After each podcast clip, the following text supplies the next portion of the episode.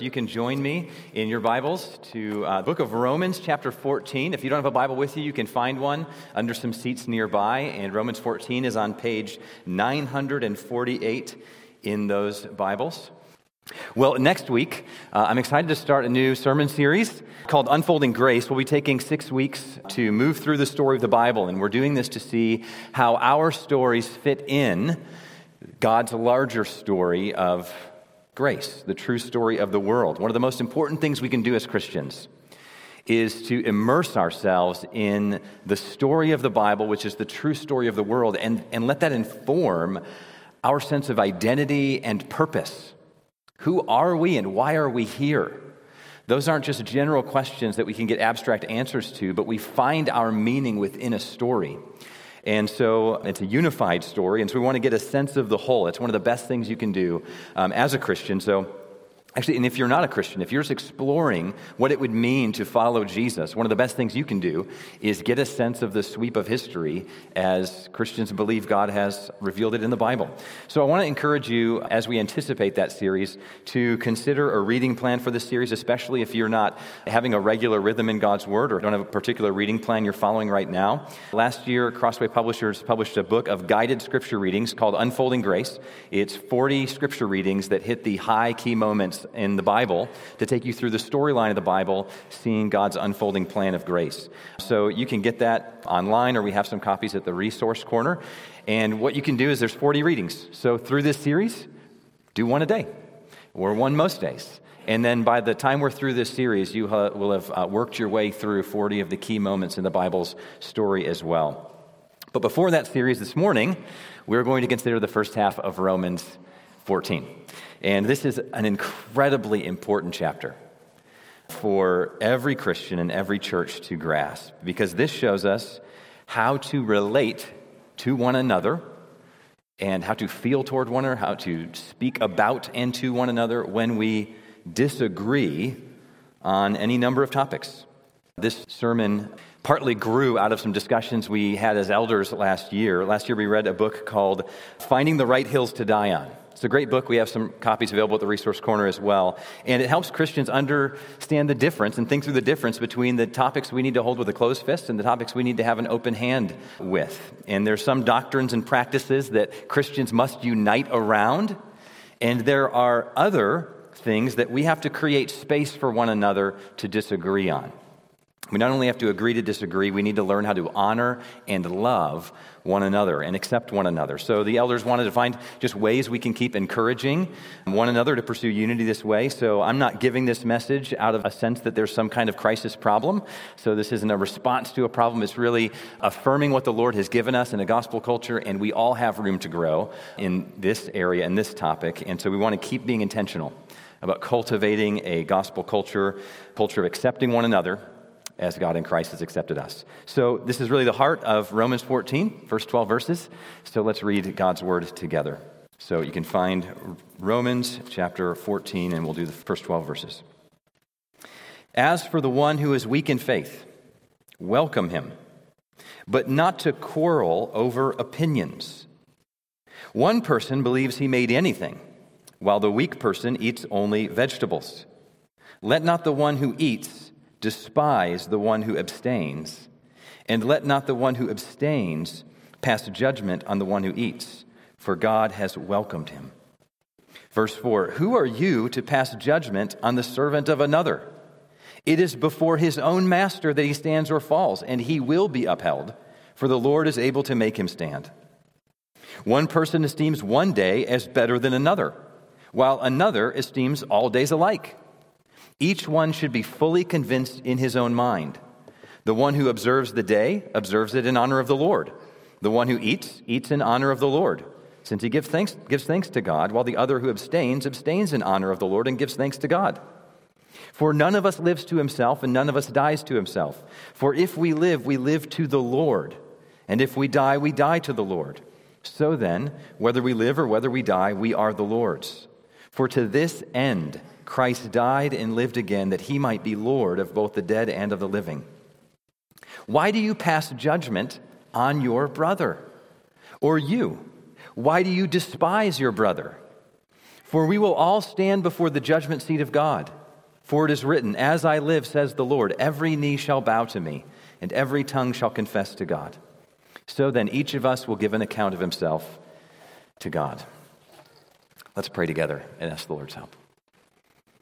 Our Father, we come to you uh, confidently in the name of Jesus. Thank you for your acceptance of us through Jesus and by faith in him. Thank you for giving us your word. And so we pray that in this time together, you would help us to think rightly about your word and understand it, help our hearts to engage and feel rightly in response, and help us to live um, sacrificial lives of worship um, and love for you and our neighbors in response. We pray that you would do this only you can. In Jesus' name, amen. All right, well, Romans 14, this is about how to deal with those who disagree on non essentials. We should expect, as Christians, to disagree about many things. Think about just a few kinds of people and a few kinds of situations. So, Sally, if your name is Sally in this room or watching or the fellowship hall, I don't have you in mind. Sally, in general, thinks that church services should look historic and traditional. Churches should only sing hymns, they should use an organ or piano, and it shouldn't be very loud, or at least just the organ. She thinks the pastor should wear a suit to show reverence for the preaching of God's word, and that people should really wear their best attire on Sundays for the same reasons. Now, Joe comes in and sits down next to her, and he thinks that churches should fit the trends of the time. He thinks music should sound like modern bands. He thinks that, in his particular bands that he has in mind, uh, he thinks that loud music and dark lighting really are what we need to produce an experience that we need um, these days. And that's what he's looking for. Now, think about a different category. Debbie uh, thinks that Christians shouldn't smoke. Uh, she thinks that Christians should not drink alcohol ever. She thinks that uh, rock music is inappropriate, same with rap, and that they shouldn't hang out where any of these kinds of things are going on. Now, Ted, he thinks that it's fine to enjoy alcohol in moderation, and he likes to have an occasional cigar. Now, here's how Romans 14 helps us the issue is actually not that we disagree, but how we disagree. Christians will disagree about a lot of things, and that's fine. We need to be careful that we don't reject one another over differences in non essentials. So, the main point in this text is three words, and it's welcome one another. So, even if we have differences, we don't want our opinions to be a source of division. Don't treat your preferences as essentials. Instead, welcome one another. Now, God has given us, in measure, a gospel culture, right? A culture that is shaped by His grace toward us. God, uh, the greatest news in the world is that God has a heart of love for sinners, and He welcomes us through Jesus, who died for us and rose again. Now, we take that grace that we receive in Him, and we begin to be transformed by it and reflect that to one another, not just in one on one dealings, but it can shape the whole culture of a community. And we're grateful to receive this by God's grace and the power of the Holy Spirit, and we want to guard that. And so, one way we cultivate this, one way we guard this, is by letting the gospel shape how we treat one another when we disagree about preferences or opinions or secondary matters. So, let's walk through this text in um, a couple parts and then consider implications for us. So, first, the problem of quarreling about non essentials. It's the first three verses here. And then, second, how the gospel creates a culture of unity instead of that. So, the problem of quarreling about non essentials, then how the gospel creates a culture of unity, and then we'll consider what it looks like for us today. So, first, the problem of quarreling about non essentials. Now, Paul introduces this main topic and the main topic here in verse 1. You could read it with me. As for the one who's weak in faith, welcome him or her, but not to quarrel over opinions. So, Paul is concerned here with Christians who are or are tempted to criticize and reject other Christians over secondary matters. He says this quarreling is about opinions. That can be translated disputable thoughts. So these are not core doctrines. They're ideas or thoughts or opinions that are disputable. And some people are being critical of others who don't agree with them. Verse 2 introduces us to one of the specific topics. It has to do with food. One person believes he made anything, while the weak person eats only vegetables. Verse 5 shows us that this also involves special days as something to disagree about. It says one person esteems one day as better than another, while another esteems all days alike. And later on the chapter, he brings in this topic of drinking wine as well. Some think it's okay for them to drink, some don't. It's in verse 21. Now, most students of this text recognize that the division here was probably largely, uh, though not exclusively, along ethnic lines. Some of these Christians came out of a Jewish background. Some came from a Gentile or non Jewish background. And so they have very different cultures and very different religious backgrounds. And they're all now a church in Rome trying to get along. So the Jewish uh, Christians had these traditions, centuries long traditions, that were very important to them um, about food and special days. They were deeply meaningful, they were part of how they experienced life and understanding the world that God made and how they practiced their religion. And now they're in a church with a lot of Gentile Christians who don't really care and they don't really need to care. So Paul names these two groups. He calls some weak in faith, then later he calls the others strong. Now, when he says that some are weak in faith, he's not saying they don't have like much faith in Jesus in general. Um, nor is he saying that they're morally weak, as if they're just more prone to some temptations and struggles in, in certain matters. No, really, this is about the weakness is about a sense of confidence before God to do certain things. That's what this has to do with a weakness in confidence toward God with their ability to do certain things. So they're weak because they haven't been able to connect the gospel and the new freedom they have to these kinds of issues in life. They're used to doing certain traditions and customs, and they still feel bound to them in certain ways. And so Jesus has come and given them a new freedom, and they still feel like they need these traditions to be honored, either traditions that were in the Old Testament or traditions that were developed in their culture in keeping with some of those things. So the weak are probably mainly Jewish Christians here. They believe the essentials of the faith. They're not outright legalists. Paul has really strong words for those kinds of people in other places in the New Testament. But they're treating non essentials as if they're closer to essentials. They're bothered that their customs and traditions aren't being honored, and it's leading them to have this temptation to reject or judge other people. Now, the strong are those who don't feel compelled to follow these customs. They're probably Gentile Christians or the Jewish Christians like Paul who have learned to connect the dots and let it affect their emotions and practice, and they know they aren't bound to these traditions and customs. Now, this is where the text gives us profound wisdom for dealing with disagreements. Paul doesn't, and this is why it's so helpful for us, because we may not debate these same issues, but we do have our own disagreements. Paul doesn't just say, listen, I heard that you guys are disagreeing about these things. Let me just settle it for you. I actually have the answer. Eating meat is fine, drinking wine is fine, observing days is just preferences. That's actually what Paul thinks. He says later he sides with the strong. But he doesn't say that to settle the matter. Instead, Paul deals with what's actually breaking the unity here. On the surface, it looks like the division is there because there's a disagreement on these things, and so someone just needs to come and just settle it for everyone. But that's actually not true. Churches can have lots of different opinions about secondary things, but what breaks unity, uh, most significantly, is a certain kind of attitude. And Paul says that those on either side of the issue have a unique temptation. The strong are tempted to despise the weak, the weak are tempted to judge or condemn the strong. Look at verse 3 again. Let not the one who eats, right, the strong here who knows it's fine to eat, let not the one who eats despise the one who abstains. And let not the one who abstains who's sensitive to these kinds of things, pass judgment on the one who eats. Paul's giving us a profound psychology here.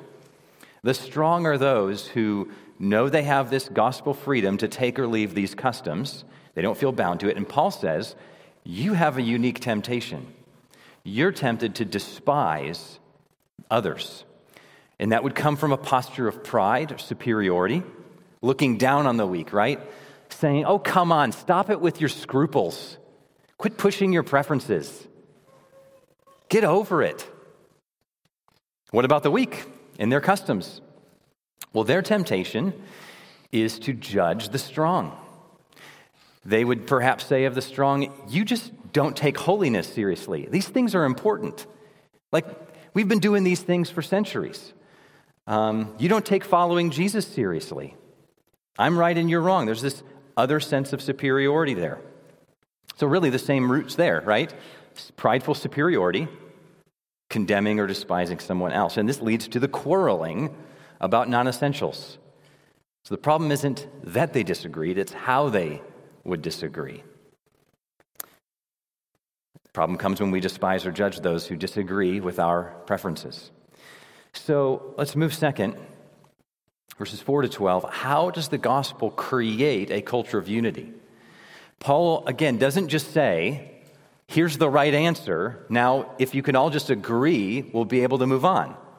He doesn't do that because the deepest problem is this attitude. They're, they're tempted to be annoyed by one another. They're separating from one another in their hearts, which could lead to bigger separation. So, what then is the answer? What do they need? Well, they need to remember and apply the gospel to their attitudes.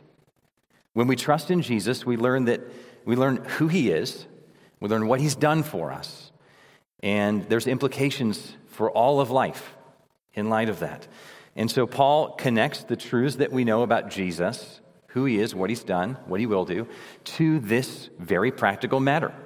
The Christian life, in large part, is growing in learning to apply the gospel to every facet of life. And so Paul's doing that with this topic in particular, like he often does with different topics. So let's consider these three truths. The first one is justification. Verse 1, Paul says, As for the one who is weak in faith, welcome him. So, justification is related to this word for welcome or accept. God justifies or declares us righteous and accepts us by grace through faith. We are unrighteous in ourselves with our works considered, but the good news of God's grace is that He accepts us for Jesus' sake. And so Paul says, verse 1, notice this word that shows up, welcome or accept. As for the one who's weak in faith, welcome him. Later in verse or chapter 15, verse 7, he says, welcome one another. That's the main command of the whole text. And then now at the end of verse 3, listen to the reason why they should welcome one another. Let not the one who eats despise the one who abstains, and let not the one who abstains pass judgment on the one who eats. We just considered that. Well, why? For God has welcomed him. So God has welcomed every believer in Jesus. He has justified and declared righteous every believer in Jesus. We could also think of this as the doctrine of adoption. God has adopted into his family, into his heart, into his home, all who trust in Jesus. And now Paul says in verse 3 that we are to welcome one another because God has welcomed us. And God has welcomed that other person. So, in other words, here's what this is saying God welcomes every Christian to his heart. So, we now are called to view other Christians how God views them. We're now to treat other Christians how God treats them. God doesn't despise or condemn them for these non essential matters so you don't despise and condemn one another for those non essential matters. You get the connection there? So they're tempted to despise and condemn, and Paul thinks, let's think about the gospel. God's not despising or condemning them, He's not despising or condemning you. So treat one another how God treats us in Christ. Don't, in other words, don't reject in your heart those whom Jesus is happy to welcome. And by the way, Jesus, you know, let's think about this this week. Jesus probably disagrees with me about all sorts of things that I think are really important, that I think I'm pretty close to right on. And it's really important for us to recognize that, right? That Jesus probably disagrees with us about all sorts of stuff. I mean, I change my mind over time on things. Um, and how does Jesus treat me? Right? Okay, second truth the Lordship of Christ. Jesus is the Lord of other Christians, which means we are not. Verse 4 Who are you to pass judgment on the servant of another? It's before his own master that he stands or falls, and he will be upheld, for the Lord is able to make him stand. And then in verses 7 to 9, he expands on this and he says that Jesus died and rose to be the world's true king, Lord over your life and Lord over beyond this life after death. He's the Lord of all his people in life and death. So here's what he's saying Listen, you're condemning people or tempted to condemn people for over non essentials. You are acting like you are the Lord and master of these people. But their master is Jesus, not you and he approves of them.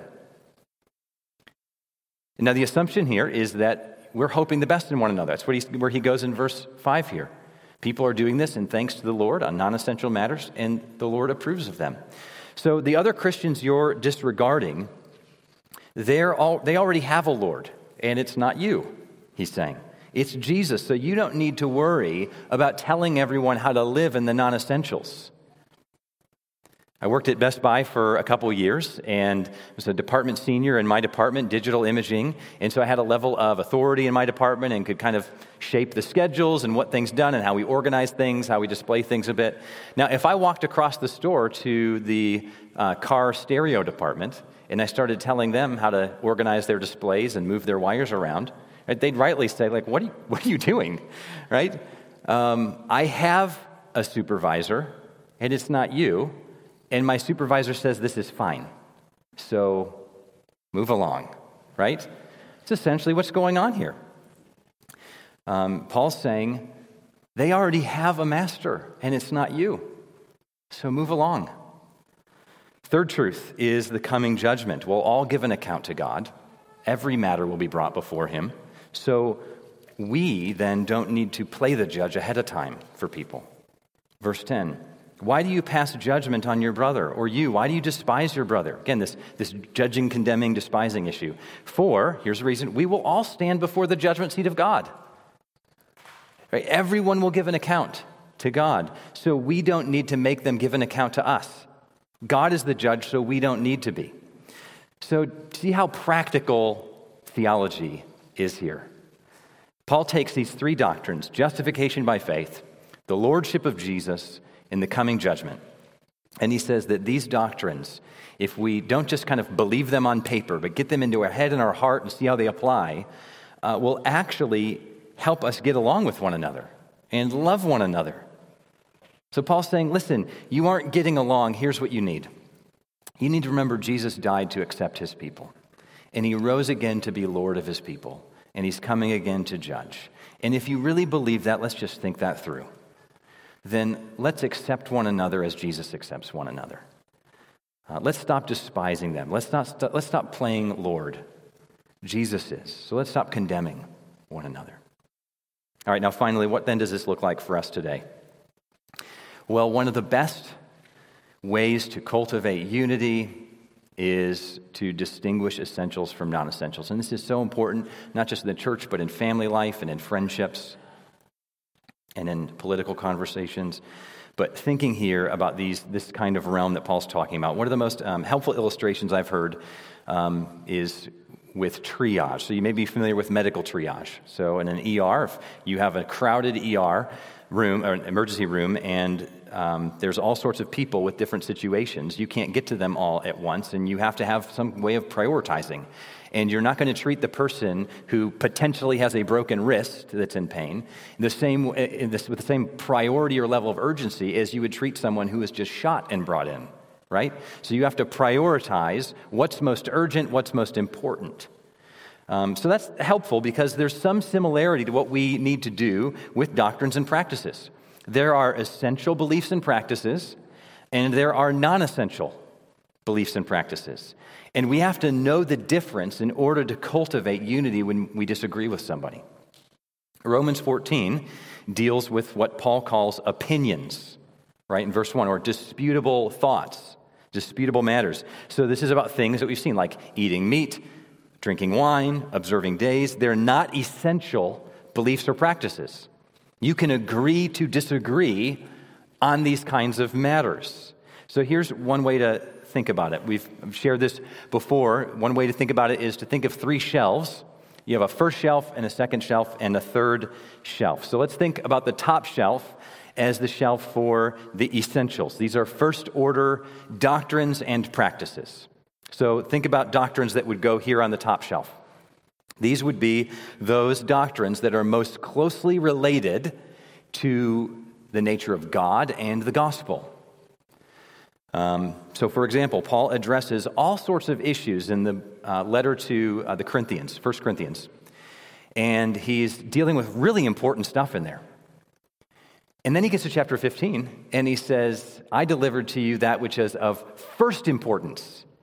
And it's the gospel that Christ died for our sins and he was buried and he rose again and he appeared to many. That's of first importance. Other things are important, but there's some things that are of first importance there. And so we could also put Jesus' person and work in there, the doctrine of the Trinity in there Father, Son, and Spirit, eternally existing as one God in these three persons. So, what about ethical practices? Those are some doctrines. We need to do this for ethics as well. The Bible is clear that salvation involves a turning, repentance and faith, a turning away from sin and a trusting in Jesus. It's not just affirming true things in our head, it's actually following Jesus with all that we are. And so here's some questions to ask to determine what kinds of things belong in this top, on this top shelf. Three questions to ask. One, you get ask a question like Is this clearly commanded for New Testament Christians? It's just a simplified way to do it. Is, this a, is there a clear command on this? Unambiguous in the New Testament for Christians. Another question would be Is this something that the New Testament says could be the reason to have someone removed from the church, and therefore you can't affirm their profession of faith anymore? Or is this something that really just calls into question, similar to the second question there, calls into question whether or not someone is a Christian and following Jesus? They say they're following Jesus, but they're so blatantly disobeying him in this area um, that there's a disconnect there. So, for example, here's just a list of concerns uh, from Paul in 1 Corinthians. 1 Corinthians 6, verses 9 to 10, he says this Do you not know that the unrighteous will not inherit the kingdom of God? Do not be deceived. Neither the sexually immoral, nor idolaters, nor adulterers, nor men who practice homosexuality, nor thieves, nor the greedy, nor drunkards, nor revilers, nor swindlers will inherit the kingdom of God. So, to list, he's not saying that someone who commits one of those sins at a certain time is all of a sudden they lost their salvation, they can't be saved. This is a characteristic of life here. These kinds of people who are just not following Jesus, but fine with this stuff, um, they won't inherit the kingdom of God because to inherit the kingdom of God means you follow Jesus, you trust him, and he changes you. So I know a lot of people are writing articles and books these days, picking a couple of those and saying that they're actually not important. They're just maybe secondary or below. We can agree to disagree. And so I think this is where we even need some courage today. So I agree with uh, Vaughan Roberts, a pastor and author who wrote this. If Paul requires serious church discipline in the face of ongoing unrepentant sexual sin, and if sexual immorality, including homosexual activity, excludes people from the kingdom of God, these are not issues over which Christians can have two positions of integrity. These are not of second order issues where we can disagree but continue to live in fellowship. This means that while unity is very important, unity, or not all unity is good. In other words, unity is around these central doctrines and practices. So, you know, we'd put human dignity in this category, uh, sanctity of life, God's creating all men and women in his image and designing gender, sexuality, marriage, importance of ethnic harmony, and so forth. Now, what about this second shelf? These are second order issues. These are not essential for salvation. They aren't these core doctrines and practices, but they are important. We can disagree with them as Christians, but they're important for the church to have uh, some measure of agreement on in order to function well. So here are four doctrines and practices that would typically go on a second shelf. One would be the practice of baptism. Another would be the doctrine of God's sovereignty and salvation. That God chooses those whom he would save. Another would be the roles of men and women in the church and home. Um, that God has created all women and men equal in dignity, but there's different roles. Um, and the way that the church is governed. There's going to be disagreement on all three of these or all four of these topics, and Christians can hold uh, certain different views on those matters. But they're important to have some unity together on in order to function well as a church. Now, some churches expect all members to agree on all four of those um, matters. So for our church, though, we don't require that. We're requiring unity on essentials. Um, but we do recognize that even though we don't need to have unity and agreement um, on those second, secondary matters, we do think it's important for elders to be united on those things. They're reflective in our teaching and our practice as a church. So we practice believers' baptism meaning baptism is for those who believe in Jesus. We teach that God uh, is sovereign in his grace in saving people. He initiates salvation. We teach that men and women are equal in dignity and value before God and in the world, and yet there's God's made us different. And so we have different roles in the church and home. And we believe that the church should be led by elders. Those aren't essential, so we, we believe that you can disagree with other Christians um, on these matters disagreeing doesn't mean that they're violating a, a, fundamental of the faith that would call their salvation into question or anything like that. Christians can disagree, but we do think they're important. And so we we think we should be unified as elders and in teaching here. Now let's talk about the third shelf. What's on this third shelf, the bottom shelf? Well, these are the things that can be important. So it's not saying that none of these things are important, um, but they're mainly preferences or opinions or various degrees of wisdom reasoning. Um, you, you, get to the conclusions through various degrees of wisdom reasoning uh, or matters of conscience. They may be rooted in biblical principles, uh, but they're debatable. And so, this is really the category Paul's addressing here in Romans 14. This is where we need to be open minded and open hearted with one another. So, let me give a couple examples here. Let's think about uh, Sundays together. Here are questions that we ask on this third shelf. What kind of music should we have when we gather together as a church? Uh, should we have hymns or newer songs? Exclusively one, a mix? What time should we meet? Should it be at 8:30 in the morning? Should it be at 11? Should we meet actually just in the afternoon or the evening as a church rather than Sunday morning? What Bible translation should we use? Is the King James the only one we should use, or their flexibility here? What kind of clothes should we wear? Should it be our best? Can it be casual? Should it be casual?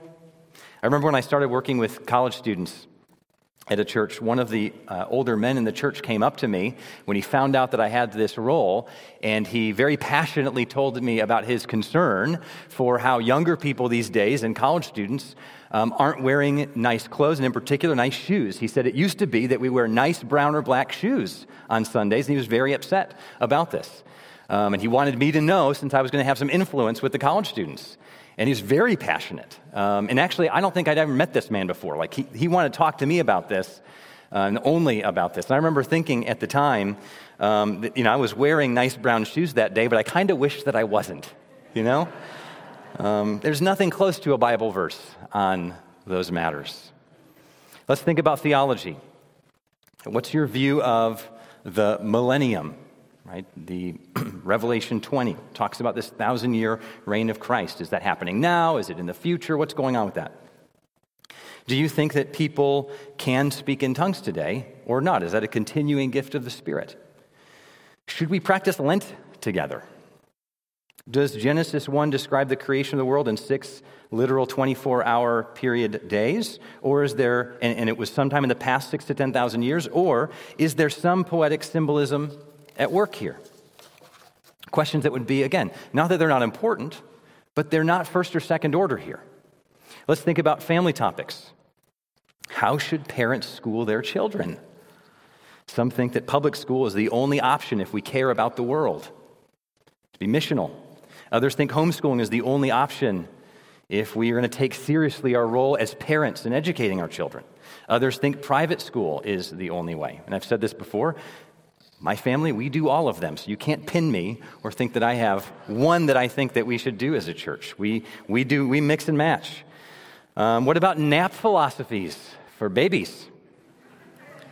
You're laughing because you know.